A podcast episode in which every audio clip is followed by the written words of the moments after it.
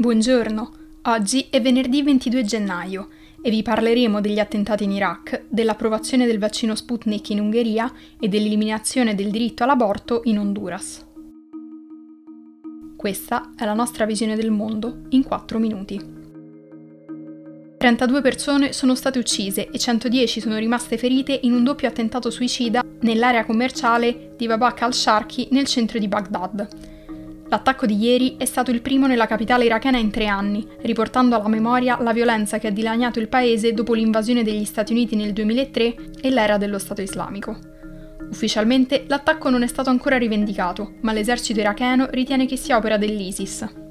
Dopo la caduta di Saddam Hussein nel 2003, i successivi governi iracheni hanno lottato per affermarsi e alla fine del 2019 i disordini sociali hanno portato all'ascesa dell'attuale primo ministro Mustafa al-Kadhimi, ex leader dell'intelligence che ha guidato la lotta contro l'ISIS, sostenuto dall'amministrazione Trump.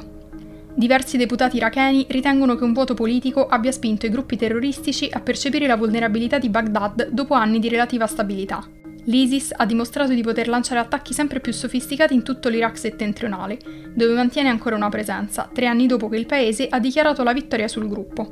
Le forze di sicurezza irachene sono spesso oggetto di imboscate nelle zone rurali di Kirkuk e di Yala.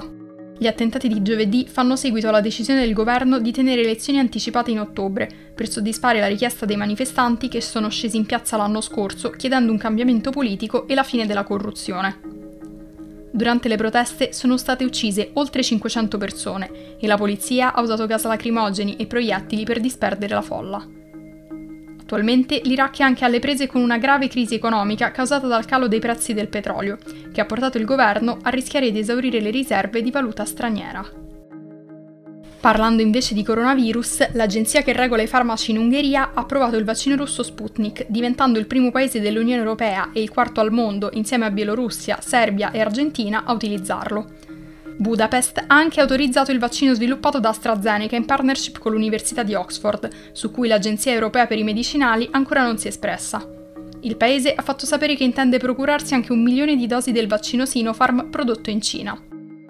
Gli accordi per la distribuzione dello Sputnik verranno presi ufficialmente oggi, quando il ministro degli esteri ungherese Peter Zizzarto andrà a Mosca. Infine, spostandoci in America Latina, il Parlamento honduregno vuole approvare una riforma costituzionale che renderà impossibile legalizzare il diritto all'aborto.